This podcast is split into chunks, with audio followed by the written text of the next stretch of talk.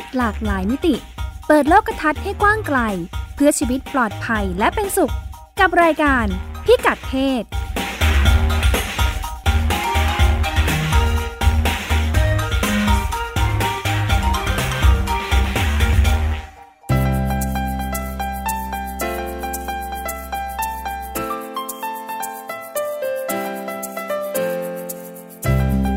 เพศวันนี้ติดตามเรื่องเพศหลากหลายมิติกับเราได้ที่นี่ ช่วงเช็คอินเซ็กส์ครั้งแรกของวัยรุ่นร่วมสมัย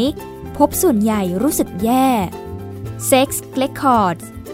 Project My Body My Right My Choice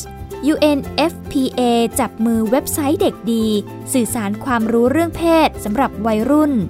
เรื่องเล็กประเด็นใหญ่ ยาคุมฉุกเฉิน กินมากไม่ดี กลายเป็นเรื่องที่วัยรุ่นส่วนใหญ่ไม่เคยรู้ ประสบการณ์ทำงานจากเภสัชกรทงดีมาก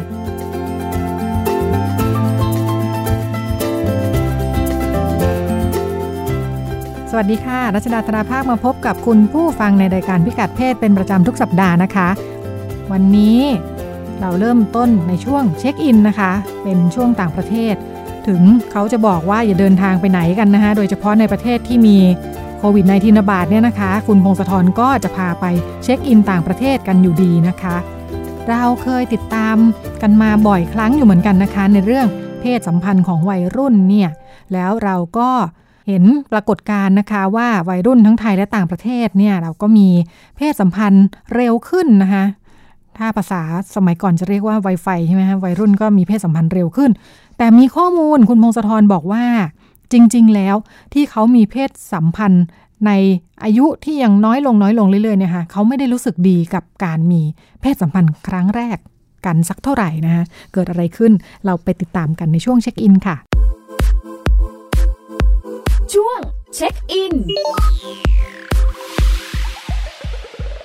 สวัสดีค่ะ คุณพงศธร สวัสดีครับคุณรัชดาครับ ตกลงเขาไม่ได้แบบสนุกสนานกับการมีเพศสัมพันธ์กันเหรอเด็กๆ โอ้โหก็ไม่ได้ไม่ใช่ทุกคนฮะ ไม่เสมอไป ไม่ใช่เสมอไป บ้านเรานี่วัยรุ่น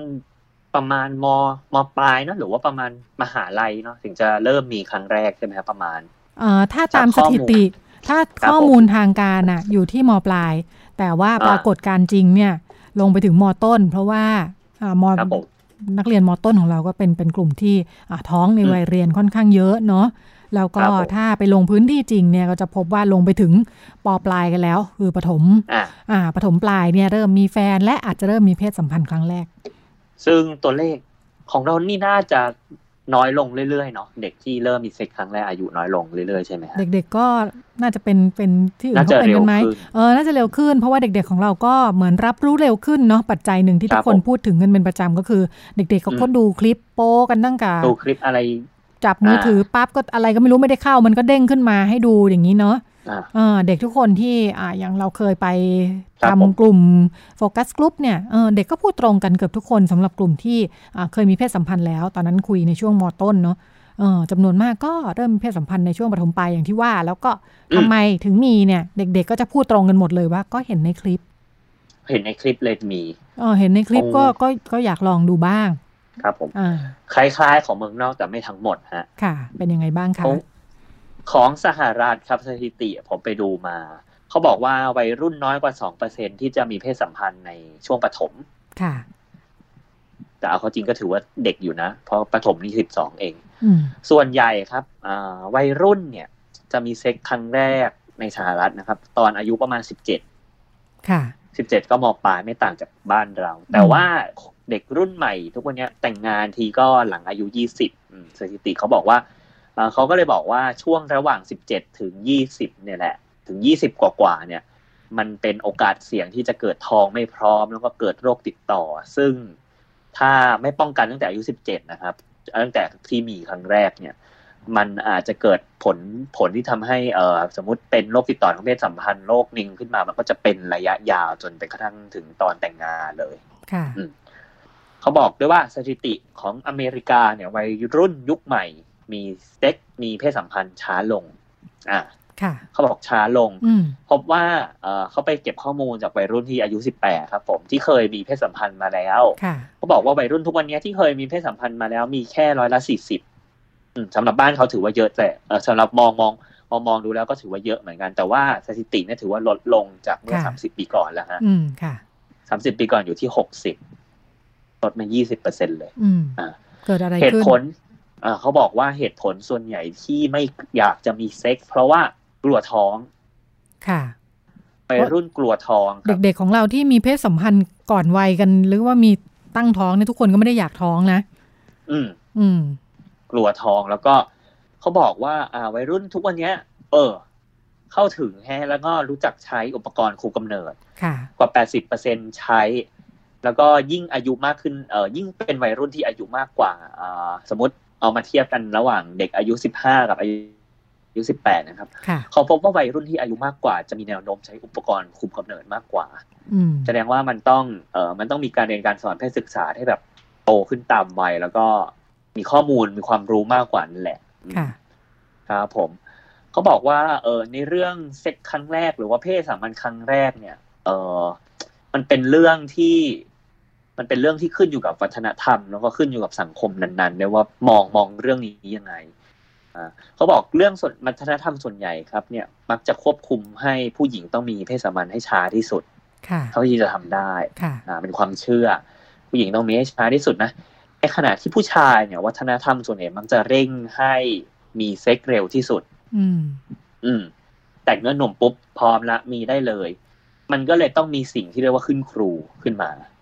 ซึ่งทุกวันนี้ในบางวัฒนธรรมก็ยังมีอยู่เออเหมือนแบบว่าต้องไปเรียนรู้พิสูจน์ความเป็นผู้ใหญ่พิคสูจวามน์ความเป็นเป็นผู้ผู้ใหชาญ่ยอ่าอ่าว่าเป็นยังไงอ่าค่ะมองเรื่องนี้ยังไง แม้กระทั่งสังคมยุคใหม่แล้วก็ตามก็ยังมีก็ยังมีความคิดอย่างนี้อยู่ แต่ว่ามันเปลี่ยนรูปเป็นอีกแบบหนึ่งอะเดี๋ยวมาฟังกันดูว่ามันเปลี่ยนเป็นยังไงค่ะอ่าเขาไปถามวัยรุ่นครับว่า มีเซ็กครั้งแรกเนี่ยรู้สึกยังไงเออมันมันก็แบบสมหาเนี่ยก็ถามเยอะเหมือนกันเนาะค่ะ ถามทุกเรื่องเลยวัยรุ่นส่วนใหญ่ตอบว่าไม่พร้อมครับ อืม ไม่พร้อมที่จะมีนะแต่ถ้าย้อนเวลากลับไปได้เนี่ย อยากจะให้อายุมากกว่านี้ค่อยจะค่อยมีได้ไหมค่ะ แต่ว่าในความจริงก็ย้อนไม่ได้อยู่แล้ว ค่ะวัยรุ่นบอกว่ามันเกิดขึ้นในช่วงเวลาที่มันไม่เหมาะสม อืม อืมมันรู้สึกมันไม่เหมาะสมที่จะมีตอนนั้นนะค่ะเพราะว่าเขาเก็บข้อมูล เออเขาก็เก็บเก่งเหมือนกันนะงาน เออประชากรของสหรัฐเนี่ยค่ะเขาบอกว่าเซ็กครั้งแรกของวัยรุ่นสหรัฐเนี่ยมักจะเกิดขึ้นจากความกดดัน ยังไงคะ กดดันครับเอ่อจากเพื่อนอ๋อจากคนรอบข้างที่พูดยุให้มี นี่สำหรับฝ่ายให้รีบชายมีไหมหรือหญิงฝ่ายด้วยชายครับอ่าหญิงก็จะแบบอยากอยากรู้เหมือนกันอ๋ออ่อ่าค่ะแล้วก็ มันจะมีความเชื่อว่าต้องเสียตัวก่อนนะ ไม่งั้น ก่อนเรียนจบต้องเสียตัวเนี่ยแหละอ่าอ่าไม่งั้นจะดูเหมือนอะไรสักอย่างจะดูเหมือนแพ้เพื่อนอ่าวัยรุ่น คือวัยรุ่นอ่ากลายเป็นเรื่องคุณค่าต่างชาติของตัวเองเนาะใช่อ่าแล้วก็ไม่มีเป็นใครเองว่มารักมาสนใจอย่างเงี้ยครับ ค่ะ แล้วก็ต้องรีบมีค่ะ อ่า อย่างที่บอกว่ามัน กลายสภาพเป็นว่าผู้ชายต้องไปขึ้นครู ผู้ชายต้องรีบมีเซ็กให้เร็วที่สุดค่ะเออแต่พอถามวัยรุ่นที่เคยมีมาแล้วเนี่ย ลองคุยกันสองต่อสองเออไม่มีไม่ไม่มีเพื่อนคุยด้วยหรือว่า ไม่มีกระแสอื่นๆมากดดัน บอกว่าจริง ๆ แล้วอยากให้รอให้โตกว่านี้หน่อย ค่อยมีจะดีกว่า อันนี้หมายถึงเพราะว่าในระหว่างการเก็บข้อมูลเหรอในระหว่างการเก็บข้อมูลค่ะครับแค่มีเพื่อนนั่งอยู่ด้วยนี่คำตอบก็เปลี่ยนแล้วนะคะ ถ้ามีเพื่อนอยู่ด้วยก็จะแบบเกิดการรับกันอ๋อค่ะค่ะรับว่าเนี่ยฉันไปมีมาแล้วแกน่ะมีหรือยังอืมหะเป็นไก็เรื่องตามหน้าตาอยู่เหมือนกันนะเรื่องหน้าตาครับค่ะวัยรุ่นต่างชาติบอกว่าเพื่อนคนอื่นมีหมดแล้ว ตัวเองก็เลยต้องมี อืมแล้วก็รู้สึกอยากเด่นอยากดังในโรงเรียนอ่ามันเป็นความ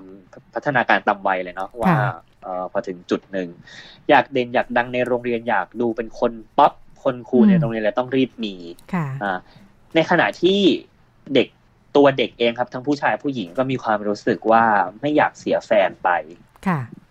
แล้วก็ไม่รู้จะปฏิเสธยังไง ถ้าแฟนอยากมี อืมค่ะ อ่าเพราะเพราะว่ามันเป็นก็เป็นทักษะที่ต้องใช้เวลาในการเรียนรู้เหมือนกันค่ะ กลัวถ้าว่าแฟนอยากถ้ามีอ่าแฟนอยากมีอะไรด้วยแล้วถ้าไม่ยอมเนี่ย เดี๋ยวแฟนทิ้งไป เดี๋ยวแฟนทิ้งค่ะหรือว่า หรือว่าจะพูดปฏิเสธยังไงดี ซึ่งบางทีเพศศึกษาในโรงเรียนอาจจะไม่ได้ค่ะสอนครอบคลุมขนาดนั้นค่ะอ่าเพราะว่า แค่คุมกำเนิดได้ก็โอเคแล้วครับ ส่วนใหญ่โรงเรียนมักจะสอนประมาณนี้ค่ะนะหนังโป๊เองก็มีอิทธิพลทำให้วัยรุ่นอยากลองอยากมีเหมือนกันอย่างที่ค่ะที่ค่ะนุ่นเล่าให้เอ้ยคุณรัชดาเล่าให้ฟังว่าค่ะวัยรุ่นไทยก็เหมือนกันค่ะอืมครับเอ่อทีนี้เรื่องความพร้อมไม่พร้อมที่จะตัดสินใจมีเซ็กครั้งแรกหรือไม่มีเนี่ยค่ะเอ่อทางนักข่าวเขาก็ลองไปถามแพทย์แล้วก็นักนักวิทยาศาสตร์นักจิตวิทยาดูซิว่า ตกลงแล้วเนี่ย อายุเท่าไหร่ถึงจะเรียกว่าพร้อม ค่ะ อ่าเขาก็ถามตรงๆเลย เออหมอบอกว่า แต่ละคนมันไม่เท่ากัน มันบอกไม่ได้ ดูที่อะไรคะอ๋อเขาบอกว่าดูที่ว่าความรู้สึกดีแล้วกันว่า ความรู้สึกของตัวเองครับ แล้วก็การตัดสินใจว่าอย่างไรที่คุณเรียกว่าพร้อม อืม อืม พร้อมเป็นเรื่องที่พูดยากเหมือนกันแต่ไม่พร้อมนะพูดง่าย ค่ะ เพราะว่ามันตัดสินยังไง คือไม่พร้อมอะครับวัยรุ่นที่เล่าค่ะให้ฟังส่วนใหญ่ค่ะพอมันไม่พร้อม มันจะมีความรู้สึกอย่างหนึ่งเกิดขึ้นมา ไม่แน่ใจอ่าลังเลอย่างนี้ไหมหมายถึงหลังจากมีไปแล้วฮะอ๋อค่ะ รู้สึกไม่ดี รู้สึกไม่ดีกับตัวเองค่ะ โดยเฉพาะวัยรุ่นผู้หญิงเนี่ยครับมันจะมีความกดดันมีความเครียดมากกว่าอะไรอย่างเงี้ยครับอืมเออมีความกดดันให้กับตัวเองสูง ค่ะเออเขาเรียกเขาเรียกว่าหลังจากมีเซ็กซ์ไปแล้วมันจะมีบางคนครับเกิดเกิดอาการอย่างหนึ่งขึ้นมา เรียกว่าความรู้สึกผิดหลังจากมีเพศสัมพันธ์ อืมค่ะ ภาษาอังกฤษใช้คำว่าเซ็ก regret หรือว่า sex sexual guilt ก็คือค่ะความรู้สึกผิดความรู้สึกละอายที่มีเพศสัมพันธ์ เกิดจากอะไรคะเออในขณะที่เมื่อกี้ที่เล่าก็บอกว่าเออด้านหนึ่งมันก็กลัวจะแพ้เพื่อนเนอะทำให้ต้องรีบมีอะแต่พอมีเสร็จทำไมกลายเป็นรู้สึกตรงกันข้าม รู้สึกผิดขึ้นมาค่ะเขาบอกว่ามันเป็นความรู้สึกทางจิตจิตใจเนยนะครับ เป็นความรู้สึกในแง่ลบกับตัวเองอ่าอันนี้ไม่เหมือนกับการถูกข่มขืนนะครับ เพราะว่าอันนั้นอาจจะเป็นเรื่องเอ่อความเครียดจากการถูกกระทำแต่ว่าอันนี้มันเหมือน เป็นเพศสัมพันธ์ที่เราก็ยินยอมนี่แหละค่ะแต่มันเกิดความรู้สึกผิดกลับมาค่ะ เป็นความรู้สึกในแง่ลบครับ มีความรู้สึกผิดหรือละอายใจหรือว่าวิตกกังวลหลังจากมีเซ็กขึ้นมา ค่ะเอ่อส่วนใหญ่ครับเขาบอกว่าความค่านิยมแบบนี้มันจะอยู่ในสังคมที่ โดยเฉพาะสังคมที่มองว่าการมีเซ็กเป็นเรื่องผิดศีลธรรม หรือจะผิดจริยธรรมครับเอ่อโดยเฉพาะเพศสัมพันธ์ก่อนแต่งงาน ยิ่งสังคมไหนมีแนวโน้ม มองเรื่องนี้ค่อนข้างสูง ก็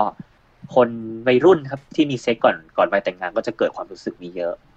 เหมือนวัยรุ่นก็ถ้าฟังอย่างนี้เหมือนว่าวัยรุ่นก็ถูกกดดันจากทางจากสองด้านเนอะด้านหนึ่งก็เป็นใช่ค่านิยมของเพื่อนที่บอกว่า เอ้ยอืมถ้าไม่มีเนี่ยไม่มีแสดงว่าไม่มีใครรักไม่มีเสน่ห์ใช่ในขณะครับที่สังคมใหญ่ ซึ่งก็มาอืมามอยู่ในโรงเรียนและพ่อแม่ผู้ใหญ่นี่แหละ บอกตลอดเวลาว่าวัยเรียนมันไม่ควรมีเพศสัมพันธ์ไง ใช่ครับ หรือว่าอ่าไม่ควรมีเพศสัมพันธ์แบบสอดใสค่ะเพราะฉะนั้นมันในในสหรัฐครับมันก็เลยมีเวลาเก็บข้อมูลอะไรก็ตามนะครับ เวลาถามวัยรุ่นว่ามีเซ็กเนี่ยต้องถามให้ชัดเจนว่าอย่างเซ็กของที่วัยรุ่นนิยามมันคืออะไรอ๋อเขาเขาแยกแยกกิจกรรมขนาดนั้นเลยเหรอคะเขาแยกด้วยครับ เพราะว่าค่ะวัยรุ่นบางคนถือว่าการช่วยตัวเองให้แฟนช่วยแฟนนะครับ เออค่ะใช้มือหรืออะไรใช้ปากก็ตามค่ะวัยรุ่นไม่ถือว่าเป็นเพศสัมพันธ์ค่ะอ่ามันก็เลยต้องใช้ศัพท์ให้เฉพาะ บอกว่าเนี่ยฉันยังไม่เสียตัวนะ เพราะฉันแค่ใช้ปากให้แฟนค่ะวัยรุ่นหญิงก็อาจจะมีมุมมองอย่างนี้ คือมันต้องถามให้ชัดเจนครับว่า คุณไปมีแบบไหน ค่ะ แล้วแล้วที่เขารู้สึกผิดนี่ตกลงแบบไหนคะแบบสอดใส่ครับอ๋อค่ะ แยกกันต่างหากเลย แยกกันต่างหากเลย โดยค่ะเฉพาะถ้าถ้า เพราะว่ามันมีเอ่อความรู้สึกโดยเฉพาะผู้หญิงนะครับ มันจะค่ะมีความรู้สึกสูญเสียสูญเสียเยื่อพรหมจรรย์ค่ะ อ่า โดยเฉพาะสังคมที่ค่อนข้างให้ คุณค่ากับเอ่อความเป็นพรหมจรรย์ของผู้หญิง หรือแม้กระทั่งอืมในอเมริกาเองก็ยังมีบางกลุ่มที่ยังยึดมั่นถือมั่น เพราะว่าอืมอเมริกามันก็มีกลุ่มค่ะคนเยอะค่ะมากค่ะอ่าวัยรุ่นที่มีเพศสัมพันธ์กับคนที่ไม่ใช่แฟน หรือว่าเป็นคู่นอนชั่วคราวเนี่ยครับ ก็จะเกิดรู้สึกผิดละค่ะอ่าหรือพอมีเซ็กเสร็จปุ๊บ มันไม่ได้ผู้หญิงไม่ถึงจุดสุดยอด แล้วก็มันไม่ได้สุขสมอย่างที่คาดคาดไว้ มันก็เกิดความรู้สึกผิดได้เหมือนกัน แสดงว่ามีอ่ามีมีหลายหลายสาเหตุหลายปัจจัย หลายสาเหตุเขาบอกว่าค่ะเออบางคนแค่รู้สึกว่าตัวเองมีความต้องการทางเพศก็รู้สึกผิดแล้ว อืมค่ะ บางคนดูหนังโป๊บางคนช่วยตัวเองก็หรืรู้สึกว่าผิดบางแล้วคนค่ะก็รู้สึกผิดหค่ะรือบางคนมีรสนิยมเฉพาะ เช่น BDSM ก็ตาม หรือว่าค่ะชอบเป็นคนรักเพศเดียวกันก็เกิดความรู้สึกผิดหลังจากไปมีเซ็กกับคนเพศเดียวกันมา ก็เกิดความรู้สึกผิดเหมือนกัน BDSM คืออะไรคุณพงศธรขยายความสักนิดค่ะ เอ่อ BDSM คือเขาเรียกว่าอะไรอะเอ่อโซ่แส้หนังใช่ไหมครับที่โซ่เป็นแทรกกุญแจมือเหรอโซก็ใช่กุญแจมือที่เป็นความชอบโดยเฉพาะอ่าอ๋อเป็นรสค่ะ นิยมทางเพศเฉพาะกลุ่ม ค่ะ ก็เป็นอีกเรื่องที่สังคมอาจจะไม่ยอมรับเนาะอ่าสังคมสังคมส่วนใหญ่ก็รู้สึกว่าเป็นเรื่องที่ผิดจากปกติ ใช่ค่ะ ก็จะวัยรุ่นที่มีรสนิยมแบบนี้ก็จะมองว่าตัวเองผิดปกติอ่า โอ้ยมันก็ซับซ้อนอยู่เหมือนกันนะเหมือนบางทีนี่เรียกเรียกว่านั่งอยู่เฉยๆแค่คิดก็รู้สึกผิดได้นะเนี่ย ได้ได้ค่ะเหมือนกันนะครับค่ะวัยรุ่นที่มีความรู้สึกผิดหลังจากมีเซ็กเนี่ยมันจะรู้สึกผิดว่าทำไมถึงไม่ควบคุมตัวเองได้ค่ะทำไมถึงปล่อยให้ตัวเองไปมีเซ็กกับคนนี้ได้หรือทำไมยอมทำไมถึงโอเคกับตัวเองในการตัดสินใจในช่วงเวลาก่อนหน้านั้น ค่ะอ่าสิ่งที่เป็นตัวกำหนดก็คือเขาบอกว่ามันหนึ่งก็คือศาสนานี่แหละ เป็นศาสนาส่วนใหญ่มักจะบอกว่าต้องมีเซ็กหลังแต่งงานนะ หรือแม้กระทั่งบอกว่าความสัมพันธ์ระหว่างเพศเดียวกันเนี่ยเป็นบาปอ่าความเชื่อเรื่องของพรหมจรรย์เองก็ตามอะไรก็ตามอย่างเงี้ยครับค่ะเอ่อก็เป็นตัวหนึ่ง อย่างที่สองที่สำคัญมาก ๆ เลยเขาบอกว่าวัฒนธรรมเนี่ยแหละเป็นตัวสำคัญสำคัญกว่าศาสนาด้วย โดยเฉพาะวัฒนธรรมที่ปิดกั้นไม่พูดคุยเรื่องเพศ มองว่าเรื่องเพศเป็นเรื่องที่ไม่ควรจะพูดคุย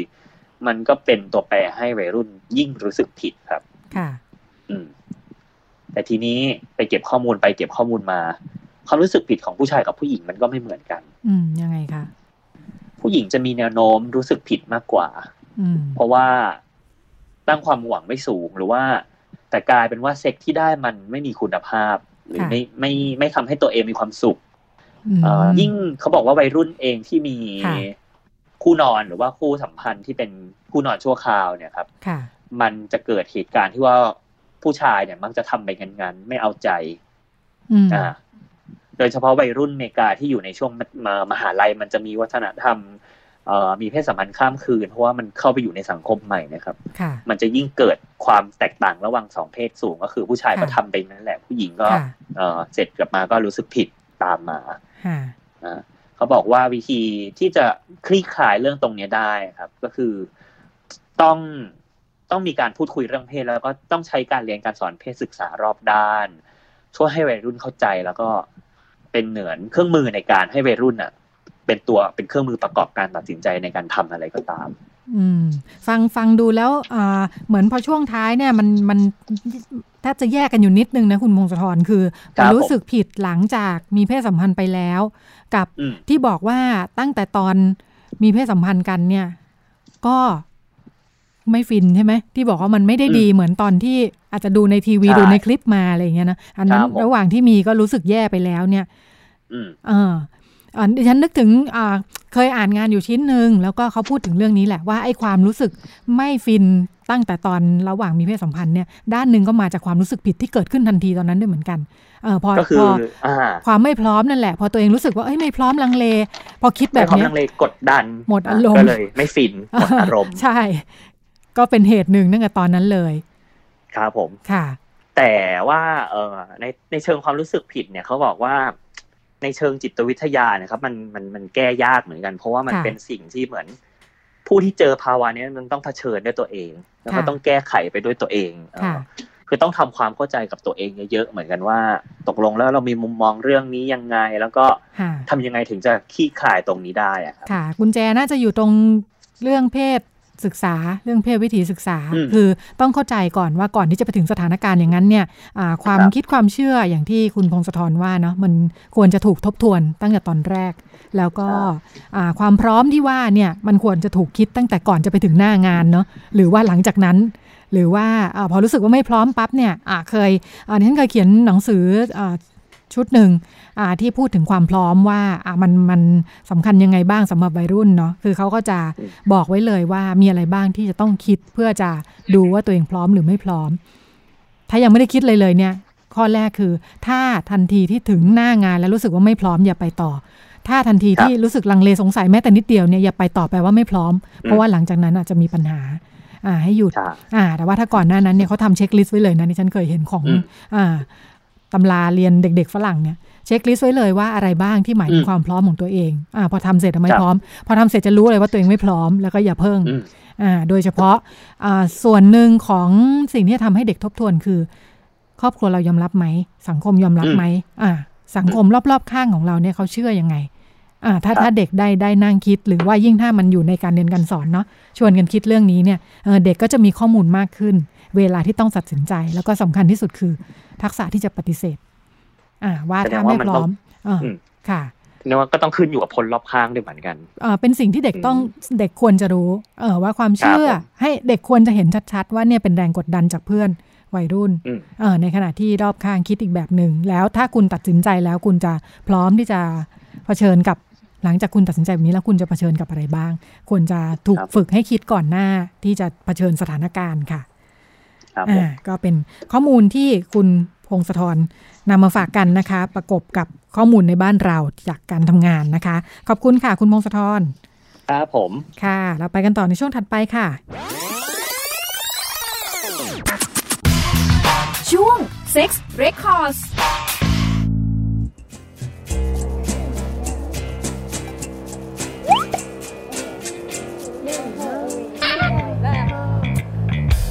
โลกนี้มันก็แปลกเนาะทำไมพวกคนที่มันประหลาดประหลาดมันถึงมีคนคบวะ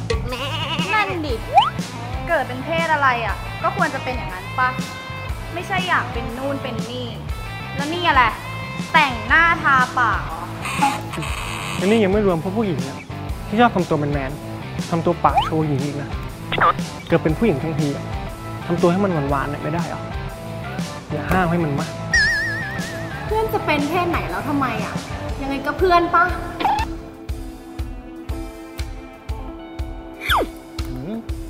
อย่ามาทำแบบนี้หืมทำไมอะหืมน่ารักขนาดนี้ไม่อยากให้ผู้ชายจับหรอหืมอยากจะรู้จริงๆเลยว่าแก้มันจะนิ่มขนาดไหนเฮ้ย แก้มนิ่มจริง ๆ ด้วยว่ะ เฮ้ยทำหน้าให้มันดีๆไม่ได้หรอ ผู้ชายมาเล่นด้วยอะไม่ชอบอะจ้ะ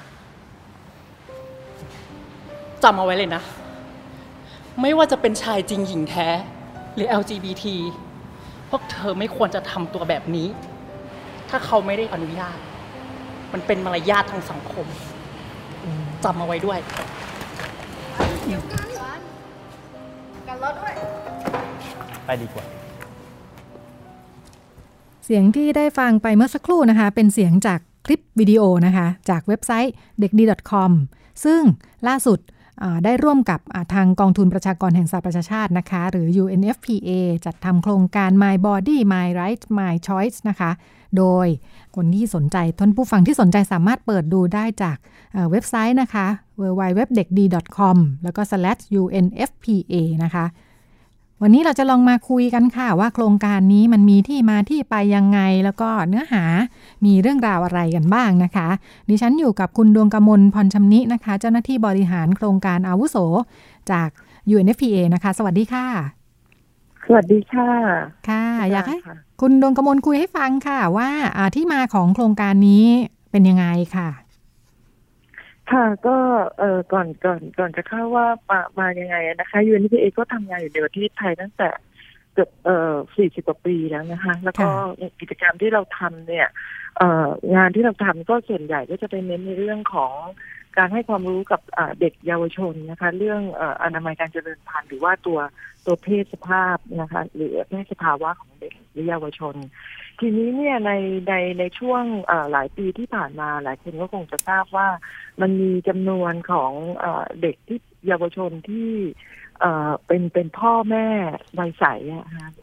จำนวนค่อนข้างเยอะนะคะ ทางทางยูนิทีเอกับหลายหน่วยงานเนี่ย เราก็ช่วยกันผลักดันให้เกิด ที่เรียกว่า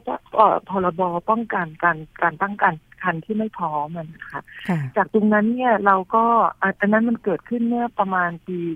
2558 นะคะแล้วก็ประกาศใช้ประมาณเดือนมีนาในในปีนั้นในปีถัดมานะคะจากตรงนั้นเนี่ยเราก็คิดว่าในพรบฉบับนั้นโดยเฉพาะในในอาร์ติเคิล5เนี่ย เราพูดเรื่องสิทธิการเข้าถึงข้อมูล ของเด็กเพื่อเด็กเนี่ยและเยาวชนเนี่ยเขาจะสามารถตัดสินใจด้วยตัวเอง ในเรื่องสิทธิ์ของเขาเรื่องของอนามัยการเจริญพันธุ์ เรื่องเนื้อตัวร่างกายของตัวเขาเองเนี่ยเเราก็มานั่งคิดกันว่า เอ๊ะแล้วเราจะทำยังไงที่จะเข้าถึงตัวเด็ก ให้เด็กสามารถเข้าเข้าถึงข้อมูลแล้วก็สิทธิ์ที่เขามีตามพรบได้นะคะก็ชวนคุยกันหลายหลายเจ้า แล้วก็ในที่สุดเนี่ย เราก็มองว่า มันยังมีหน่วยงานอย่างเช่น เป็นหน่วยงานภาคเอกชน โดยเฉพาะสื่อเนี่ยที่ที่สามารถเข้าถึงเด็กได้ แล้วก็เขาพูดภาษาเดียวกับเยาวชนแล้วก็เด็ก ไม่พูดภาษาเดียวกับผู้ใหญ่ที่ส่วนใหญ่จะชอบพูดในเชิงวิชาการอะนะคะค่ะเด็กก็จะไม่เข้าใจ เราก็เลยเอ่อทำ research เล็กๆแล้วก็พบว่าเอ่อเด็กดี .com เนี่ยเป็นหนึ่งในออนไลน์เอ่อแพลตฟอร์มที่ เด็กๆ เยาวชนโดยเฉพาะน้องในในม.ต้นนะคะ หรือก่อนจนถึงเข้ามหาวิทยาลัยเนี่ยแม้กระทั่งเด็กมหาลัยปีหนึ่งเนี่ยก็เออเออเข้าเข้าเข้าสู่เว็บเด็กดี เพื่อจะค้นหาข้อมูลที่เกี่ยวข้องกับการเรียนของเขาหรือว่าในเรื่องที่เกี่ยวข้องกับ อนามัยการเจริญพันธุ์ของเขานะคะอันนี้ก็เป็นที่มาที่ไปแล้วเราก็เลยไปชวนเด็กดีว่า เอ๊ะเรามาทำด้วยกันดีไหมนะคะ แล้วก็เด็กดีก็เห็นดีด้วยนะคะ เราก็คิดว่าเอความร่วมมือตรงนี้เนี่ย มันก็จะทำให้เราเนี่ยเข้าถึงเยาวชนแล้วก็เด็กแล้วก็เยาวชน ซึ่งเป็นเอ่อ follower ของเด็กดีอยู่แล้วเนี่ยที่มีอยู่ประมาณสามล้านคนเนาะเด็กกลุ่มนี้เนี่ยก็จะเป็นทั้งเด็กที่อยู่ในระบบแล้วก็นอกระบบค่ะ ก็เราก็คุยกันตั้งแต่เมื่อสองปีที่แล้วค่ะ แล้วก็พัฒนาตัวรูปแบบกันนั่งคุยกันเยอะมากพอสมควร แล้วก็ออกมาเป็นตัวชุดซีรีส์นะคะ เรียกเรียกเป็นซีรีส์แล้วกันนะคะเป็นซีรีส์ทั้งหมดห้าซีรีส์ อย่างอย่างที่ได้ได้เกรินไปอะค่ะ อันนี้ค่ะก็เป็นตัวอย่างตัวอย่างหนึ่งอืมค่ะค่ะอ่าท่านผู้ฟังอ่าหลายท่านอาจจะยังไม่ได้อ่าเปิดเข้าไปดูในในตัวตัวเว็บไซต์ค่ะอ่าคุณดวงกมลพอจะเล่าให้ฟังไหมคะว่าอ่ามันเนื้อหามันถูกเรียบเรียงนำเสนอยังไงบ้างค่ะ ค่ะขอขอบคุณค่ะเอ่อในความเป็นจริงเนี่ยเรากับเด็กดีเนี่ยคือยืนไม่ใช่เอกกับเด็กดีเนี่ยเราก็คิดกันเยอะนะคะว่าเออถ้าเราจะเลือกเอาห้าชุดหรือห้าเนื้อเรื่องที่จะเข้าไปโปรโมทหรือว่าทำให้เด็กได้รับความรู้เนี่ย มันควรจะเป็นเรื่องอะไรบ้างนะคะอันแรกเนี่ยเราก็มองจากพรบก่อนว่าเรื่องไหนที่เด็กเด็กยังไม่ค่อยเข้าใจเรื่อง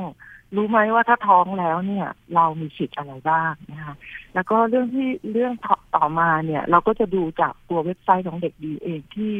เอ่อเขามีกระทู้เยอะ แล้วก็กระทู้เหล่านั้นเนี่ยเป็นกระทู้ที่ถามโดยเด็ก แล้วก็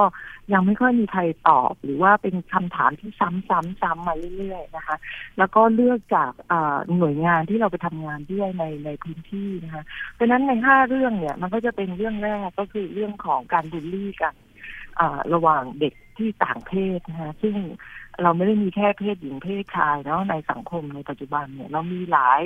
หลากหลาย LGBTQ นะคะเพราะฉะนั้นเนี่ยทุกคนเนี่ยเสมอภาคเท่าเทียมนะคะเพราะฉะนั้นต้องเขาต้องควรได้รับการยอมรับอย่างที่เขาเป็นนะคะไม่ไม่ใช่ไปถูกถูกเหยียดเพศนะคะ อันที่สองเนี่ยเราก็จะเป็นในเรื่องของการ เตรียมหมายถึงว่า empower น้องผู้หญิงนะคะว่าต้องปฏิเสธให้เป็นนะคะแล้วก็อย่าให้โอกาส เพราะว่าบางครั้งเนี่ยอโอกาสพาไปมันก็เลยจะทำให้น้องพลาด ถ้าน้องคิดว่าน้องไม่พร้อมเนี่ย น้องก็ควรจะต้องปฏิเสธให้เป็นนะคะอันนี้ก็จะพูดเรื่องว่าปฏิเสธนะ ถ้าคุณไม่พร้อมอย่าอย่าอย่าเริ่มดีกว่านะคะแล้วก็ในส่วนในส่วนที่สามเนี่ย เราก็ในเรื่องที่สามเราจะพูดเรื่องของอการแสดงความรักเนี่ย มันไม่ได้ หมายถึงการมีเพศสัมพันธ์เสมอไป หรือว่าถ้าอยากจะมีเพศสัมพันธ์เนี่ย คุณก็ควรจะต้องรู้ว่ามันมีวิธีการอะไรบ้างที่สามารถป้องกันนะคะโรคที่อาจจะเกิดขึ้นไม่ใช่แต่ท้องอย่างเดียวแต่โรคที่อาจจะเกิดขึ้นจากการมีเพศสัมพันธ์นะคะ อย่างเช่นเรื่องของอถุงยางอนามัยเนี่ย เราก็แนะนำว่าต้องเป็นอันดับแรกนะคะ แล้วก็ถัดไปเนี่ยก็คืออเรื่องของ เอ่อการเอ่อถ้าสมมติว่าน้องท้องแล้วเนี่ย น้องจะต้องได้รับความช่วยเหลือจากใครได้บ้าง แล้วก็น้องมีสิทธิ์อะไรหลังจากที่ที่ท้องแล้วนะคะ ก็เอ่ออีกอันหนึ่งก็คือเอ่อเป็นเป็นเป็นเรื่องเกี่ยวกับทักษะการปฏิเสธเหมือนกันนะคะ อันนี้อันก็จะเป็นห้าเรื่องที่เราเลือกออกมาจากจากเออข้อมูลที่เราทำรีเสิร์ชมาค่ะ ค่ะ อันนี้เหมือนเป็นเป็นอ่าคำตอบแล้วนะคะ จากข้อมูลที่เป็นคำถามของเด็กๆ ทีนี้ท่านลองย้อนกลับไปที่คำถามของเด็กๆ ค่ะ อยากเห็นรูปธรรมค่ะ จริง ๆ แล้วเด็กเขาสงสัยเรื่องอะไรคะ อย่างยกตัวอย่างที่บอกว่าอ่าคำถามที่เข้ามาทั้งในเว็บ แล้วก็ในเครือข่ายคนทำงานนะคะ ค่ะ ก็เอ่ออย่างเช่นนะคะอย่างเช่น น้องถามว่าเอ่อมาเอ่อมีซีซีรีส์อยู่เรื่องหนึ่งนะคะ ที่ค่ะอันนี้อันนี้แบบสะท้อนเลยว่า เด็กไม่เคยทราบว่าการช่วยตัวเองเนี่ย มันอืมมันเป็นสิทธิ์ของเขานะค่ะคะแล้วก็ทำได้ถ้ามันไม่มันมันไม่ได้ไปละเมิดสิทธิ์ของใคร หรือว่าถ้ามันทำโดยเหมาะสมอะนะคะ แล้วก็เอ่อคำถามอย่างเช่น ถ้าทำแล้วเนี่ยตาจะบอดไหมนะคะหรือค่ะว่า เออซึ่งซึ่งเออตรงเนี้ยเราเราก็เราก็เออเออเออคุยกับทางหน่วยงานที่เป็นฝ่ายเทคนิคของเรานะแล้วก็เอ่อ แสดงให้เห็นนะว่าเออการการการช่วยตัวเองของเด็กเนี่ยทำได้นะแต่ว่าเอออยู่ควรจะต้องเอ่อทำทำให้เหมาะสมอย่างไร แล้วทำแล้วมันไม่ได้ตาบอดอย่างที่บอก หรือว่าเจ็บป่วยอย่างที่บอกอย่างเงี้ยเป็นต้นค่ะ หรือว่าที่บอกว่าเอ่อการการการคุมคุมกำเนิดเนี่ยมันมีหลายวิธีก็จริงนะคะ หลายคนเนี่ยก็จะชอบผลักภาระไปที่ผู้หญิงนะที่เราก็จะบอกว่า เออ น้องผู้หญิงหลายคนก็จะถามมาบอกว่าเออตั้งท้องแล้วทำยังไงหรือว่าทำยังไงไม่ให้ตั้งครรภ์แค่ฝังยาได้ไหมหรือว่าเออแค่กินอยายาคุมฉุกเฉินเลยได้ไหมเราก็เราก็บอกว่าเป็นช้อยของคุณเนาะทำได้แต่มันไม่ได้สามารถป้องกันเรื่องเกี่ยวกับเอ STI หรือว่าโรคที่เกิดจากการมีเพศสัมพันธ์ แต่ว่าสิ่งที่ป้องกันคุณได้ ประมาณ 98เปอร์เซ็นเนี่ยก็คือการใช้ถุงยางอนามัย ซึ่งมันเป็นความรับผิดชอบของทั้งสองคนไม่ใช่แค่ ผู้หญิงฝั่งเดียว แต่เป็นเป็นน้องผู้ชายด้วยอย่างเนี้ยเป็นต้นค่ะ ก็ก็เป็นกระทู้ที่ถามมาเรื่อยๆที่ค่ะที่ที่เราก็เห็นว่า เออมันมีมันมันมีความไม่รู้จากน้องๆเนาะอ่าอาจจะเป็นน้องในกลุ่มที่อ่าอาจจะเริ่มอยากจะเริ่มมีเพศสัมพันธ์ครั้งแรกหรือเคยมีเพศสัมพันธ์แล้ว แต่ว่าไม่แน่ใจว่าสิ่งที่ตัวเอง ปฏิบัติเนี่ยมันถูกต้องมากน้อยขนาดไหนค่ะค่ะ อันนี้ฉันเปิดดูคร่าวๆ เหมือนว่านอกจากตัวคลิปวิดีโอแล้วเนี่ย มันมีเหมือนเป็นแบบสอบถามอะไรให้เด็กๆ สามารถเออเข้าไปใช้ด้วยได้ใช่ไหมคะใช่ใช่ค่ะที่ที่สนุกเนี่ยก็คือว่าเวลาทำงานกับเด็กดีเนี่ยเนื่องจากเด็กดีเขาพูดภาษาเยาวชนพูดภาษาเด็กนะคะแล้วก็เขาก็เป็นเจ้าแห่งการทำควิสนะแล้วก็อืมควิสของเด็กดีเนี่ยเป็นควิสที่สนุก เพราะฉะนั้นดูแล้วเนี่ยทดสอบได้เลยว่าตัวเองเนี่ย เอ่อเป็นนักรักจริงไหมอะไรอย่างเงี้ยนะคะ ก็โดยการตอบตอบ quiz นะ quiz ก็จะบอกว่า โอ้เอ่อสิ่งที่คุณคิดว่าคุณคุณเก่งเนี่ยจริงๆแล้วคุณไม่เก่งนะ คุณจะต้องเติมอะไรเข้าไปอะไรทำนองอย่างนั้นนะคะ ก็เป็นเป็น quiz หลังจากจากการชมเพื่อจะทำให้เด็กเนี่ยเขาเขาสามารถเอ่อ confirm เนาะว่าสิ่งที่เขารู้เนี่ย มันรู้จริงหรือรู้น้อยเอ่อมากน้อยขนาดไหน แล้วก็การเขาอาจจะได้กลับไปชม เขาก็อาจจะได้กลับไปชมไอ้ตัวอ่า episode หมายถึงว่าไอ้ตัวอีเวนต์เพิ่มเติมเนาะเพื่อจะได้เพิ่มความรู้ของเขาอะค่ะ ค่ะเอ่อตัวตัวคลิปวิดีโอต่างๆ มันจะมีการอ่าเพิ่มเพิ่มตอนต่างๆ เข้าไปอย่างต่อเนื่องไหมคะ หรือว่าวางไว้คิดอยู่ค่ะค่ะตอนนี้เราก็พยายามระดมทุนนะคะค่ะเพราะว่าเอ่อเอ่อส่วนหนึ่งที่เรากังวลใจก็คือว่าน้องที่อยู่ในระบบเนี่ย หรือว่าที่เขาเข้าเออคือคือการทำ ทำงานกับเด็กดีเนี่ย เราก็มองว่ามันไม่ได้ทำเฉพาะน้องที่อยู่ในระบบการศึกษาเท่านั้นเนาะแต่ว่ามันมันสำหรับน้องที่ไม่มีโอกาสเข้ามาอยู่ในระบบการศึกษา น้องที่อยู่ตามชายแดนน้องที่เป็นกลุ่มที่เราเรียกว่าเปราะบางนะคะกลุ่มพวกนี้ถ้าเขาเข้าออนไลน์ได้เนี่ยเขาก็จะสามารถเข้าเข้าถึงข้อมูลเหล่านี้ได้ แต่ว่าเราก็กังวลใจว่าอ่าข้อมูลเหล่านี้มันก็จะมีเด็กกลุ่มหนึ่งที่เรียกว่าน้องที่เป็นน้องพิการ นะคะอืมซึ่งค่ะซึ่งเขาเองก็มีปัญหาในเรื่องของการการท้องเออในในเยาวชนเหมือนกันนะคะแล้วก็คิดว่าในอนาคตอันใกล้เนี่ย เราก็น่าจะมีอ่า e-learning นะคะสำหรับเอ่อเน้นในประเด็นอย่างเช่นเรื่องของการใช้ถุงยางอนามัยเนี่ย เราเราคิดว่าเราจะทำเพิ่มนะคะแล้วก็เอ่อเพื่อเพื่อจะเสริมความรู้ให้มากขึ้นว่าเออทำให้ถูกวิธีเนี่ยเอ่อ ทำแบบไหนใส่แบบไหน หรือว่าดูแลตรวจสอบแบบไหนนะคะเพื่อให้มั่นใจว่าจะไม่ไม่ไม่ไม่ไม่มีการตั้งครรภ์แล้วก็ทำคลิปเพิ่มที่มันเป็นคลิปสำหรับน้องออย่างที่บอกค่ะ น้องพิการอย่างเช่นน้องหมูหนวกอย่างเงี้ยค่ะ อาจจะเป็นลักษณะใช้ภาษามือเพิ่มเติมเข้าไปหรืออะไรอย่างเงี้ยค่ะ ก็กำลัง คิดอยู่กับเด็กดีค่ะ ว่าเราจะทำให้มันสนุกเหมือนกับน้องน้องเอ่อเยาวชนทั่วไปเนี่ยได้ได้ยังไงนะคะอืมค่ะก็ก็มีแผนเอาไว้อย่างนี้นค่ะอ๋อหมายถึงว่าทำทำสื่อที่เป็นเป็นอ่าเนื้อหาที่ไว้สื่อสารกับอ่ากลุ่มวัยรุ่นกลุ่มเฉพาะต่าง ๆ ด้วยนะคะ ใช่กลุ่มค่ะเฉพาะต่างๆด้วยนะคะก็อืมก็ก็จะมีหลากหลายกลุ่มไม่ใช่กลุ่มพิการอย่างเดียว กลุ่มน้องที่เป็นน้องชนเผ่าค่ะอะไรอย่างเงี้ย หรือว่าน้องที่ เปราะบางทั้งหลายแหล่ค่ะค่ะเราก็จะกำลังกำลังคุยกันอยู่ค่ะ ว่าจะค่ะทำอะไรเพิ่มเติมอืกันมน่าสนใจว่าแต่ละกลุ่มเจอเจอสภาพปัญหาเหมือนหรือว่าต่างกันยังไงบ้างนะคะใช่อืมค่ะใช่ค่ะค่ะใช่ใช่ค่ะค่ะเอ่อที่ที่บอกว่าเด็กๆมีมีคำถามมีความสงสัยเข้ามาเรื่อยๆ ในเด็กดีก่อนหน้านี้นะคะ แล้วพอเราทำเอ่อระบบตรงนี้แล้ว UNFPA เอ่อเด็กดี .com/UNFPA เนี่ยมันมีระบบตอบคำถามหรือว่าเอ่อให้ข้อมูลเพิ่มเติมถ้าเด็กๆสงสัยส่งเข้ามาไหมคะเอ่อ ในในกระในในบอร์ดของเด็กดีเนี่ยเขาก็จะมีบอร์ดนะคะเป็นกระทู้เรื่องทางเพศอยู่แล้วค่ะค่ะ ถ้าสมมติว่ามันมีประเด็นที่ที่น้องเขายังไม่เข้าใจเนี่ย น้องเขาจะถามมาอยู่แล้วค่ะ เรากับทางเด็กดีเนี่ยก็จะช่วยคือเราก็จะสนับสนุนเด็กดี อีกอย่างหนึ่งลืมลืมลืมเล่าให้ฟังก็คือว่าเอ่อสมาคมวางแผนครอบครัวเนี่ยก็เป็นองค์กรหนึ่งที่เข้ามาช่วยให้ให้ technical support นะคะอืมกับค่ะกับทางเด็กดีแล้วก็ทางเด็กสมมติว่าเขามีกระทู้เพิ่มเนี่ย หรือถามเพิ่มเนี่ยเอ่อทางเด็กดีก็จะอันไหนตอบได้ก็ตอบนะคะ ถ้ามันค่ะไม่ได้ยากเกินไป เพราะว่าก่อนหน้าที่เราจะทำ e-learning กัน เราก็จะทำ orientation คือให้ความรู้กับเด็กดีอืมก่อนค่ะที่ก่อนที่จะผลิตสื่ออยู่แล้วนะคะค่ะถ้าเขาตอบได้ก็ตอบ ถ้าเขาตอบไม่ได้เราก็จะช่วยกัน เป็นอืเป็นมเป็นภาคีที่เราให้ช่วยกันให้ข้อมูลตรงนี้ค่ะ ค่ะเอ่อผลตอบรับเป็นยังไงบ้างคะ หลังจาก จริง ๆ เพิ่งเปิดตัวโครงการไปไม่นานนะคะ ใช่เพิ่งค่ะคุยกันค่ะเมื่อวันศุกร์ที่แล้วค่ะ วันศุกร์ค่ะที่แล้วเนี่ยพอดีว่ามีเอาเอาเอาคลิปตัวเนี้ยไปเสนอกับคณะกรรมการชาตินะคะกรรมการเอ่อเอ่อพรบนะคะ ที่เรื่องการป้องกันการ การตั้งครรภ์อ๋อค่ะในเยาวชนนะคะค่ะในวัยรุ่นเนี่ย ก็จริง ๆ แล้วตัวคณะกรรมการก็น่าสนใจมากเลย แล้วก็ดูแล้วสนุก ดูแล้วเหมือนซีรีส์เกาหลีเนาะอืมค่ะแล้วก็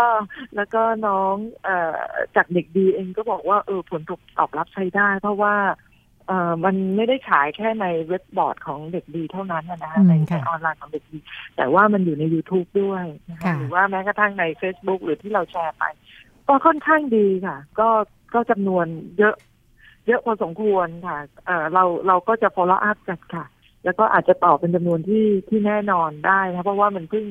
ร้อนจะไม่ถึงเดือนเลยนะคะอืมค่ะก็ก็ก็เป็นเป็นพันเป็นหมื่นเหมือนกันค่ะค่ะค่ะเอ่อในฐานะเอ่อองค์กรที่ที่ทำงานในระดับนานาชาตินะคะเอ่ออยากให้คุณดวงกมลพอจะมีข้อมูลที่เปรียบเทียบไหมคะ ถ้าถ้าเรากำลังพูดถึงเรื่องอาการที่วัยรุ่นขาดข้อมูลที่จำเป็นที่จะดูแลตัวเองอา ให้มีเพศสัมพันธ์ที่ปลอดภัยนะคะในต่างประเทศมันเหมือนหรือต่างกันยังไงบ้าง มีข้อสังเกตอะไรที่น่าสนใจไหมคะเอ่อในในประเทศไทยเนี่ย เราค่ะทำข้อมูลขึ้นมานะคะเพิ่งเพิ่งเปิดตัวไปเป็นข้อมูลเรื่อง เอ่อเอ่อน้องเอ่อเยาวชนตั้งครรภ์อยู่ที่ไหนบ้างในประเทศไทยเนี่ยนะอืคะมค่ะตรงนี้ก็มีเอ่อเอกสารที่เป็นเอกสารที่จะช่วยให้ทางฝ่ายนโยบายอะค่ะเขาจะสามารถ เอาไปใช้แล้วก็เอาไปพัฒนาเป็นแผน เพื่อเพื่อไปอคือตอบสนองนะคะในในส่วนนี้มันเป็นช่องว่างอยู่นะคะว่าทำยังไงที่จะทำให้น้องเนี่ย เข้าถึงข้อมูลได้มาก แล้วก็ทางนโยบายเนี่ย ก็สามารถสนับสนุนให้น้องเนี่ยเอ่อเอ่อเข้าถึงข้อมูลได้เพิ่มขึ้นนะคะ ส่วนในประเทศต่างๆ เนี่ยก็ ขอขออนุญาตว่าในในในประเทศไทยเองเนี่ยก็หลายเรื่องอยู่นะคะค่ะแล้วก็ในความเป็นจริงเนี่ยถ้าเราเอ่อไม่อยากจะเปรียบเทียบกับกับประเทศค่ะอื่น แต่ว่าเอ่อจากณเวลาเมื่อห้าปีที่แล้วที่เราบอกว่าโอ้โหมีจำนวนของเยาวชนตั้งครรภ์เยอะเอ่อในปัจจุบันเนี่ยเอ่อเราก็พูดได้ว่าจำนวนของน้องที่ตั้งครรภ์เนี่ย ก็มีแนวโน้มที่ลดลง เพราะว่าหลายส่วนนะคะเพราะว่าใน ในตัวพรบของเราเนี่ย เราบอกไว้เลยว่า แต่ละหน่วยงานเนี่ยมีหน้าที่ที่ที่หน่วยงานที่มีหน้าที่ดูแลเยาวชนเนี่ย ไม่ว่าจะเป็นการศึกษาแรงงานสวัสดิการสังคมสาธารณสุขนะคะ และอื่นๆ เนี่ย ทุกคนเนี่ยมีหน้าที่ที่จะต้องให้การสนับสนุนเพื่อจะทำให้กลุ่มเยาวชนของเราเนี่ยเป็นกลุ่มเยาวชนที่มีคุณภาพนะคะ แล้วก็เอ่อไปช่วยกันลดจำนวนการตั้งครรภ์ในวัยรุ่น เพื่อเพื่อวัยรุ่นจะได้สามารถพัฒนาศักยภาพของเขานะคะเพื่อทำให้ประเทศชาติของเราเนี่ยเอ่อเอ่อเอ่อมีมีศักยภาพเพิ่มขึ้นในการแข่งขันในในในภูมิภาค แล้วก็ในในระดับสากลนะคะ ก็จะเป็นเราเราจะพูดว่าอยากจะให้โฟกัสในประเทศไทยก่อนอืมนะค่ะส่วนประเทศอื่น ๆ เนี่ย ก็เอ่อเท่าที่ทราบก็มีมีมีแนวโน้ม ในเรื่องของการจัดการที่ที่ดีขึ้นนะคะค่ะนะก็ขออนุญาตเอ่อขอนิดนึงว่าค่ะทาง UNFPA เนี่ย เราเน้นการทำงานที่ที่พูดเรื่องสิทธิของเยาวชนค่ะ คือเยาวชนเขามีสิทธิ์เรื่องเกี่ยวกับอนามัยการเจริญพันธุ์ตามสิทธิ์ของเขาเพราะฉะนั้นมันเป็นเรื่องของถ้าเราให้ข้อมูลเขาที่ถูกต้องนะคะแล้วก็เขารู้ว่าเขาจะต้องไปไหนอย่างไรเนี่ย การตัดสินใจเป็นของเขา ก็คือ my my body my right my choice อะอันอันนี้ก็จะเป็นประเด็นที่ทางยูเนพีเอทำในในระดับสากลทั้งหมดนะคะค่ะแต่ว่าผู้ที่เรียนปีนี้ค่ะค่ะ ก็ถูกนำมาใช้เป็นชื่อโครงการครั้งนี้ด้วยนะคะ ใช่ใช่ค่ะ ขอบคุณคุณดวงกมลค่ะค่ะค่ะ ค่ะ ขอบพระคุณมากนะคะ ค่ะค่ะคุณดวงกมลค่ะพรชำนินะคะ เจ้าหน้าที่บริหารโครงการอาวุโสจากเอ่อองค์การองค์ ร่วมกับกองทุนประชากรแห่งสหประชาชาตินะคะ หรือ UNFPA ซึ่งก็เป็นภาคีระดับนานาชาติที่เข้ามาทำงานอย่างเข้มแข็งนะคะ ในการสนับสนุนเรื่องความรู้เครื่องมือทำงานต่างๆ ในการดูแลวัยรุ่นในเรื่องเพศนะคะ โดยเฉพาะาตามพระราชบัญญัติการป้องกัน และแก้ไขปัญหาการตั้งครรภ์ในวัยรุ่นนะคะ ที่ถือเป็นเป็นแทบจะเป็นแม่บทนะคะในการาดูแลสิทธิของวัยรุ่นใน เรื่องนี้นะคะ เราไปกันต่อในช่วงถัดไปได้เลยค่ะ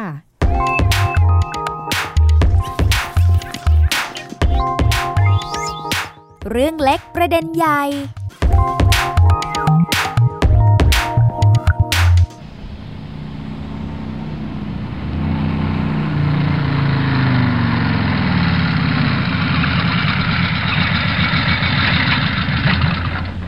อะ ถึงละ ลงไปซื้อ หุยเขาระเบื่อตัวเองจริง ๆ เลย ก็บอกแล้วว่าถ้าไม่มีถุงยางอะ ไม่ให้มีอะไรด้วย ก็ไม่ยอมอะ โอ้ ตัวเองอะ มันเลยเถิดมาขนาดนี้แล้วก็ต้องไปให้สุดสิ ไปให้สุดแล้วยังไงอะ แล้วเนี่ยเขาก็ต้องมาซื้อยาคุมชั่วคราวกินอีกเนี่ย เอานะเขาวหน้าไม่ทำแล้วนะเนาะเนาะเนาะเนาะเฮ้ย งั้นก็รอแป๊บนึงเดี๋ยวเข้าไปซื้อก่อน โอเค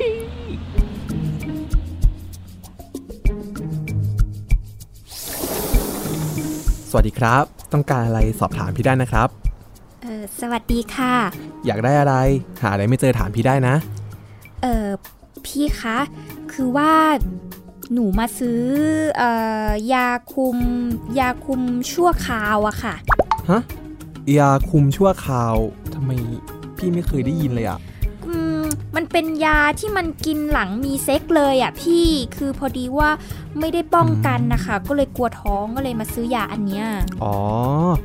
ยาคุมฉุกเฉินนะนะอืมคงคงใช่มั้งคะน่าจะอันเดียวกันแหละ เขาเรียกยาคุมฉุกเฉินนะน้อง แล้วเรามีเซ็กล่าสุดตอนไหนเนี่ยเออเมื่อคืนเนี้ยค่ะ น่าจะประมาณ 10 ชั่วโมงได้แล้วมั้งพี่ อืม โอเค โอเค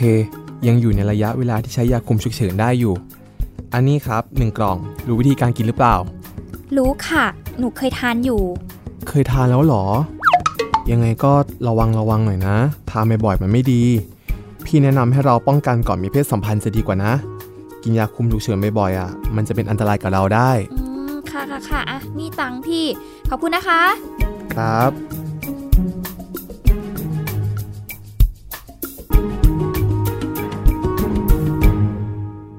สัปดาห์ต่อมา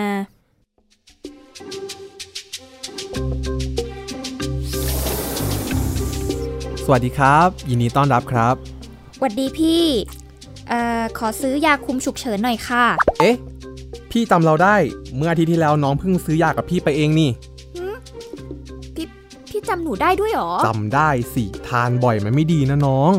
ในอนาคตอะถ้าน้องท้องอะมันจะเสี่ยงต่อการตั้งครรภ์นอกมดลูกรู้ไหมเฮ้ยจริงดิพี่ จริงดินี่หนูหนูเข้าใจว่ามันไม่ได้อันตรายอะไรเลยนะเนี่ย คิดว่ามันเป็นยาคุ้มชั่วคราวแบบว่า แบบเวลาที่เรามีเซ็กแบบไม่ได้บ่อยมากอะ่ะ พอมีแล้วแบบไม่ได้ใส่ถุงยาง แล้วมันก็กินได้เลยแบบไม่ท้องอะไรอย่างเงี้ยค่ะ เฮ้ยเฮ้ยเฮ้ยไม่ใช่เลยน้องไม่ใช่เลย เข้าใจผิดมากๆเลยนะเนี่ย งั้นมานี่พี่จะอธิบายให้ฟังก่อนดีกว่า ว่าจริงๆแล้วอะยาคุมฉุกเฉินมันมีเพื่ออะไร ใช้ในกรณีแบบไหน แล้วถ้ากินมากไปหรือกินบ่อยๆ มันจะอันตรายยังไงบ้าง น้องจะได้เข้าใจถูกต้องโอเคเปล่าดีเลยค่ะพี่ นี่หนูเข้าใจผิดมาตลอดเลยนะเนี่ย แล้วหนูกินบ่อยมากๆ อย่างเงี้ยหนูจะเป็นอะไรไหมเนี่ยทำไงดีอะใจเย็นใจเย็นใจเย็นใจเย็นค่อยๆ ฟังพี่ก่อนนะ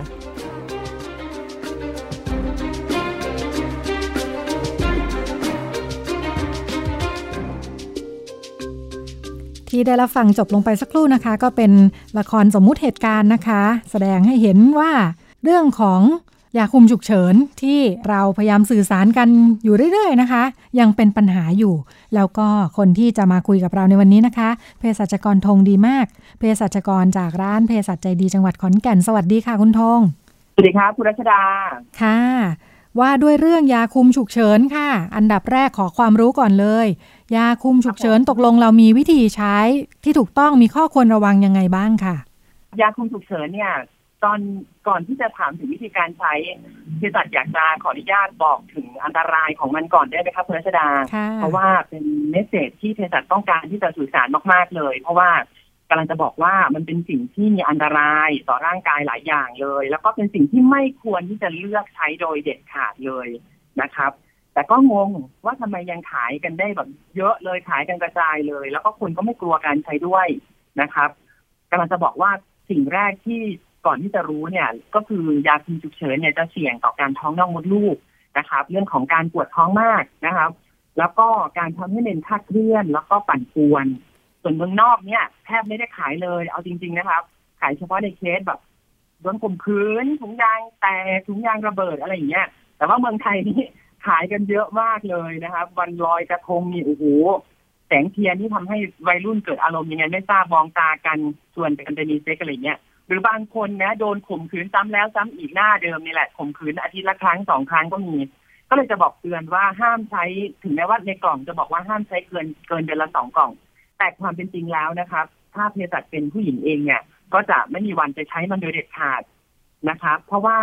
ถ้าจะ ตัวท้องเนี่ยอันดับแรกที่ต้องคิดถึงก็คือถุงยางในช่วงแรกที่เราได้เคยสัมภาษณ์กันไปแล้วนะครับก็เลยแนะนำว่ายาคุมฉุกเฉินเนี่ยเอาวิธีเข้าถึงวิธีการใช้ก็แล้วกัน ว่ายาคุมฉุกเฉินมีสองแบบคือแบบรุ่นเดิมนะครับก็จะมีสองเม็ดแล้วก็แบบรุ่นใหม่ที่ตัวยาเข้มข้นสองเท่ากว่าแบบรุ่นเดิมเลย ก็คือกินทีเดียวเลยเม็ดเดียว แบบหนึ่งเม็ดนะครับ แล้วกลไกในการทำงานของยาคุมฉุกเฉินนะครับกำลังจะบอกว่าสิ่งที่อันตรายเนาะ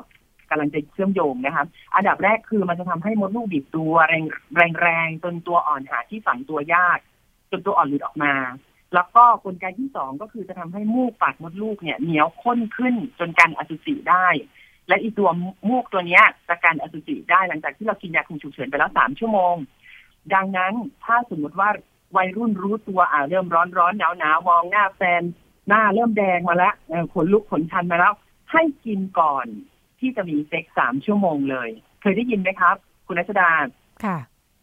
คือกินกันไว้ก่อนเลยมีเซ็กสามชั่วโมงค่ะใช่ครับที่ค่ะน้อยคนมากที่จะทำแบบนี้ค่ะเพราะว่าถ้าเรากินก่อนมีเซ็กซ์สามชั่วโมง มันจะมีกลไกในการทำงานถึงสองอย่างคือมีเยื่อมูกๆเนี่ยมาพ่วงเข้ามาด้วยเป็นกลไกที่สองก็เลยคุมกำเนิดได้เก้าสิบเก้าเปอร์เซ็นต์นะครับท้องแค่หนึ่งเปอร์เซ็นต์แต่ในกรณีที่เราไปกินหลังมีเซ็กซ์ซึ่งคนส่วนใหญ่ชอบทำแบบนั้นกันนะครับ ก็จะมีสองกรณี กรณีที่หนึ่งนะครับก็คือกินทันทีเม็ดหนึ่งหลังมีเซ็กซ์ให้เร็วที่สุด แล้วนับไป 12 ชั่วโมงกินอีกเม็ดหนึ่งแล้วทั้งสองเม็ดอยู่ภายใน 72 ชั่วโมงหรือ 3 วันหลังมีเซ็กซ์เนี่ยจะคุมกำเนิดได้ 95เปอร์เซ็นต์นะครับแต่ก็มีอีกแบบใหม่ก็คือวิธีที่สองคือกิน2เม็ดพร้อมกันทีเดียวสำหรับยาคุมรุ่น2เม็ดหรือแบบรุ่นใหม่1เม็ดครั้งเดียว จะคุมได้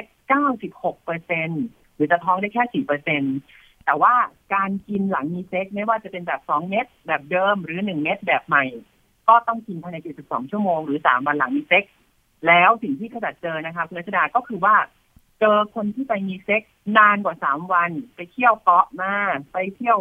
ต่างประเทศมา5วันกันแล้วอย่างเงี้ยครับ แล้วค่อยมาถามหายาคุมฉุกเฉินอันนี้เปอร์เซ็นต์ท้องแบบเยอะขึ้นกว่า5เปอร์เซ็นต์อย่างเช่น6 7 8เปอร์เซ็นต์อะไรอย่างเงี้ยครับ แล้วสิ่งที่น่าช็อกมากกว่านั้นช็อกโลกช็อก cinema มากกว่านั้น ที่คุณผู้ฟังส่วนใหญ่อาจจะฟังแล้วอาจจะตกใจนิดนึงว่า การท้องจากยาคุมฉุกเฉินไม่ว่าจะกี่เปอร์เซ็นต์ก็ก็ช่างเนี่ยจะเป็นการท้องนอกมดลูกแทบทั้งหมดเกือบทั้งร้อยเปอร์เซ็นต์นั่นก็คือพอเด็กเข้าฝังตัวผิดที่ที่ไม่ใช่บริเวณโครงมดลูกนะครับ เขาก็เลยไปฝังที่บริเวณปีกมดลูก หรือบริเวณท่อนำไข่นะครับ ซึ่งเป็นการท้องผิดธรรมชาติหรือการท้องนอกมดลูก นะคะก็เลยกำลังจะบอกว่าอีอีท่อนำไข่หรือปีกมดลูกเนี่ยมันเล็กเท่านิ้วเท่านิ้วเรานี่เองเท่านิ้วก้อยเนี่ยนะคะแล้วมันก็จะทนเด็กได้แค่ไม่กี่เดือน เพราะฉะนั้นเนี่ยก็จะปวดท้องมาก ปวดหนักมากขึ้นเรื่อยๆ มากขึ้นเรื่อยๆ ถ้าสมมติว่าอยู่ในเมืองมาหาหมอทันก็โอเค อาจจะแค่โดนตัดปีกมดลูก แล้วก็เป็นผู้หญิงพิการใช่ไหมครับเภสัชเคยมีเพื่อนสนิทที่แบบใช้ยาคุมฉุกเฉินบ่อยจนท้องนอกมดลูกแล้วโดนตัดปีกมดลูกไปแล้วนะคะแต่ถ้าอยู่ เอ่อ ชุมชนห่างไกลไกลหมอเป็นยังไงครับปวดท้องมากปีกมดลูก แตกจนเสี่ยงต่อการเสียชีวิตทั้งแม่และลูก อันนี้คือสิ่งที่น่ากลัว และอีกอย่างหนึ่งสิ่งที่เราจะเจอผลอันตรายจากยาคุมฉุกเฉินก็คือจะทำให้อานอกจากปวดท้องมากๆนะครับ จะทำให้เมนปั่นป่วนครับคุณรัชดาหลังจากกินไปแล้วประมาณสักสองถึงสามวันเมนปลอมๆจะมาเกือบทั้งร้อยเปอร์เซ็นจนเข้าใจผิดว่า อุ้ย ดีใจจังเลย ฉันไม่ท้องแล้วนะ ฉันใช้ยาคุมฉุกเฉินฉันไม่ท้องเพราะเมนฉันมาแล้ว แต่จริง ๆ แล้วเนี่ยเมนปลอมๆที่มานั้นเชื่อถือไม่ได้เลยว่าเราท้องหรือไม่ท้องค่ะครับ อันนี้คือคืออันตรายของเขาค่ะ คุณธงเมื่อกี้ที่พูดถึงว่าถ้ามีหลายกรณีเหมือนกันที่เกิน 72 ชั่วโมงไปแล้วนะคะ ยังมาวิ่งหาซื้อยากันอยู่ อาจจะมีความจำเป็นจริง ๆ เช่น ไปเกาะหาซื้อยาไม่ได้ กรณีแบบนี้หลัง 72 ชั่วโมงไปแล้ววิธีที่ควรทำคืออะไร ถ้าเกิดความผิดพลาดเรื่องคุมกำเนิดหรือว่าบางเงินไม่ได้คุมขึ้นมาค่ะ ในกรณีที่เกิน 72 ชั่วโมงขึ้นไปแล้วเนี่ยวิธีการคุมกำเนิดย้อนหลังเนี่ย ก็คงจะต้องพึ่งยาคุมฉุกเฉินอยู่ดีซึ่งเป็นทางเลือกทางเลือกเดียวเลยครับ เพราะว่าอย่างอื่นก็คงจะคุมกำเนิดย้อนหลังไม่ได้ อย่างที่บอกนะครับ ก็ถุงยางก็วนไปที่ถุงยางกันแล้วกันถ้าพกถุงยางด้วยจะไม่ต้องกังวลครับค่ะ เพราะฉะนั้นทางที่ดีป้องกันไว้ก่อนนะคะ ครับผมค่ะ กลับมาที่วัยรุ่นของเรากันค่ะ ยังเจอเยอะไหมเราก็พยายามสื่อสารกันเนอะว่ายาคุมฉุกเฉินมันมีวิธีใช้แบบนั้นแบบนี้ใช้เยอะไม่ดี ยังเจอวัยรุ่นมาซื้อหากันอยู่บ่อย ๆ สะท้อนความไม่เข้าใจเยอะไหมก็ค่อนข้างเยอะนะคะ เพราะว่าไม่กลัวการใช้ยาคุมฉุกเฉินแล้วส่วนใหญ่เขาจะใช้คำว่ายาคุมชั่วคราว ซึ่งคำว่าชั่วคราวที่เขาตั้งขึ้นมาเองเนี่ยที่เขาสถาปนาขึ้นมาเองเนี่ยทำให้เข้าใจผิดไปด้วย มันธรรมดามาก มันดูเหมือนมันชั่วคราวมันธรรมดาธรรมดาแต่จริงๆแล้วเนี่ย มันแฝงไปด้วยอันตราย เพราะว่าศัพท์ทางการแพทย์เขาเรียกว่ายาคุมฉุกเฉินนะครับเขาจะไม่ได้ใช้คำว่ายาคุมชั่วคราวครับ ค่ะ นอกจากวัยรุ่นแล้วผู้ใหญ่มีไหมคะที่ยังใช้ยาคุมฉุกเฉินไม่ค่อยถูกต้องด้วยเหมือนกัน ก็มีนะครับมีเยอะ เพราะว่าส่วนใหญ่ผู้ใหญ่เนี่ยก็จะพยายามที่จะพึ่งยาคุมฉุกเฉินมากกว่ายาคุมรายวัน ซึ่งเป็นวิธีการคุมกำเนิดที่ผู้หญิงทั่วโลกเขานิยมมากที่สุดนะครับ ก็เลยแนะนำว่าถึงแม้ว่าคุณเองเนี่ย แฟนจะไม่อยู่นะ แฟนจะไปทหารนะ ปีหนึ่งได้มีเซ็กซ์กันครั้งหนึ่งอะไรอย่างเงี้ย ก็ควรที่จะใช้ถุงยางมากกว่า หรือไม่งั้นคุณถ้าคุณไม่ใช้ถุงยางอันดับสองคุณจะต้องคิดถึงเรื่องของยาคุมกำเนิดรายวัน เพราะว่าเราสามารถที่จะกินได้โดยไม่เกี่ยวกับว่าจะมีเซ็กซ์หรือไม่มีเซ็กซ์มีแฟนหรือไม่มีแฟนเพราะว่าเวลากินเข้าไปแล้วเนี่ย มันอาจจะปรับให้ประจำเดือนเป็นปกติ ประจำเดือนเน่าๆหลุดลอกออกมาอย่างหมดจดจนสะอาดจนไม่หลงเหลือของเสียข้างทางจนต้องขูดมดลูกอะไรเงี้ย ปรับสรีระให้เซ็กซี่มีส่วนเว้าส่วนโค้งเพราะผู้ชายกินยังแปลงร่างเป็นผู้หญิง และอีกอย่างหนึ่งคือยาคุมเนี่ย มันเป็นสิ่งที่ร่างกาย โดยธรรมชาติเรามีอยู่แล้ว เขาสร้างมาเรียนแบบสิ่งที่ร่างกายเรามี เราเพียงแต่เติมแบบภายนอกเข้าไปเพราะฉะนั้นยาไม่คุมกำเนิดแบบรายวันก็เลยกินได้ถึงอายุ 48ถึง50 ปีได้เลย แล้วสมดุลของคอลลาเจนใต้ผิวแล้วก็แคลเซียมในกระดูกก็จะเป็นปกติด้วยแล้วก็ลดปวดประจำเดือน ลดอาการทางจิตเวชทางด้านลบในผู้หญิงได้ด้วย พวกหงุดหงิดเวียงวีน ปรับให้ประจำเดือนไม่มามากเกินไป ลดภาวะโลหิตจางก็ได้ หรือบางยี่ห้อลดหน้ามันเป็นสิว ลดภาวะอ้วนก็ได้ครับ ค่ะไอ้คุณทงนอกจากเรื่องอยากินแล้วเนี่ย กลุ่มยาที่ใช้ฮอร์โมน ในบ้านเรามีมีขายอันอื่น ๆ ด้วยไหมคะ เห็นมีที่พูดถึงยาแปะวงแหวนคุมกำเนิดในบ้านเรามีขายไหม อ๋อ วงแหวนคุมกำเนิดนะครับก็ยังมีอยู่ครับ แต่ว่าในช่วงนี้กำลังอยู่ในช่วงของการดูผลตอบรับทางการตลาดอยู่ว่า เออเขาควรจะยังขายต่อไปไหมหรือยังถอนออกอยู่อะไรเงี้ยครับหรือต้องถอนออกไปจากท้องตลาดเพราะว่าไม่ได้รับความนิยมอะไรเงี้ยครับแต่ว่าออยทั่วโลกนี่เขาผ่านแล้วนะครับผ่านแล้ว มีคนเคยมาหาซื้อไหมคะ วงแหวนคุมกำเนิด วงแหวนคุมกำเนิดก็ยังพอมีครับ ก็ยังพอมีบ้างสมัยก่อนเภสัชก็มีมีวิดีโอให้ดูด้วยว่าวิธีการใส่นั้นใส่ยังไงครับค่ะ แผ่นแปะคุมกำเนิดล่ะคะแผ่นแปะก็มีบ้างครับ ก็มีบ้างแต่น้อยมากจริงๆเพราะส่วนใหญ่ก็อาจจะเจอเรื่องการระคายเคืองบ้างก็เลยไม่ค่อยเป็นที่นิยมครับ ตอนนี้ก็ยังเทใจให้เรื่องของยาเม็ดคุมกำเนิดเป็นระดับหนึ่งอยู่ครับ ค่ะ จริงๆแล้วใช้ใช้ง่ายนะคะสำหรับครับบ้านเราผมค่ะ ค่ะไหนก็ก็ง่ายไม่ไม่ยากครับสิ่งก็อาจจะกลัวกันเท่านั้นแหละว่ามีอะไรต้องมาสอดเข้าไป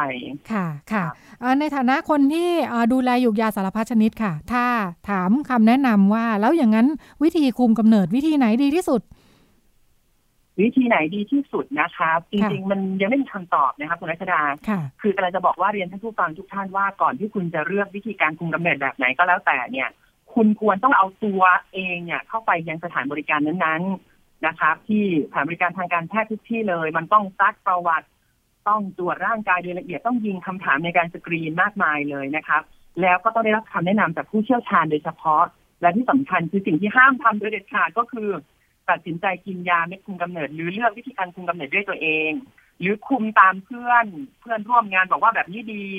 แบบนั้นดีก็เลยใช้ตามเขาแบบนี้ไม่ได้ครับ เพราะว่า เราจะเสพสื่อโดยไม่รู้ที่มาไม่ได้ ก็การคุมกำเนิดหลัก ๆ เลยให้รู้ว่ามันก็จะมีการคุมกำเนิดแบบชั่วคราว แบบถาวรนะครับซึ่งแบบชั่วคราวเนี่ยก็จะมีทั้งพวกยาคุมแบบรายวัน มีถุงยางอนามัย มียาฉีดหนึ่งเข็มหนึ่งเดือนหนึ่งเข็มสามเดือน หรือยาฝังหนึ่งหลอดสามปีหกหลอดห้าปีหรือสองหลอดห้าปี ฝังใต้ท้องแขนที่ไม่ถนัดเวลาฝังก็ไม่ต้องกลัวครับเพราะว่ามันจะมียาชาฉีดทั้งตอนฝังแล้วก็ตอนถอดออก รวมทั้งมีพวกห่วงอนามัย แล้วก็การนับวันปลอดภัย นะครับ ส่วนการคุมกำเนิดแบบถาวรก็จะมีทั้งหมันหญิงหรือหมันชายนะครับ แต่ว่าสิ่งที่เภสัชอยากจะบอกก็คืออาจจะมีสักสามสี่ข้อในช่วงท้ายๆยังพอมีเวลาบ้างไหมครับคุณรัชดา สั้นๆ ขอนาทีเดียวค่ะ สั้นๆใช่ไหมคะค่ะ โอเคกำลังจะบอกเออทุกๆท่านนะคะว่าเอ่อในส่วนของ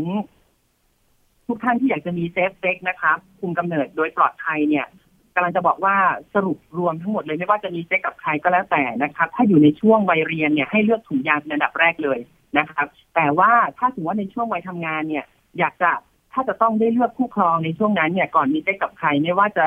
ใส่ถุงยางหรือไม่ถุงยางต้องตรวจ HIV ก่อนนะครับ แล้วก็ขอให้เลือกถุงยางอนามัยก่อนวิธีการคุมกำเนิดวิธีอื่น รวมทั้งการแตกนอกเนี่ยไม่ใช่การคุมกำเนิดครับ เพราะว่าอสุจิ ไม่ได้ออกมาเฉพาะตอนเสร็จอย่างเดียว หรือตอนถึงจุดสุดยอดอย่างเดียว มันจะทยอยออกมาทีละน้อยทีละน้อยทีละน้อยแล้วก็ชวนกันออกมาเป็นล้านๆตัว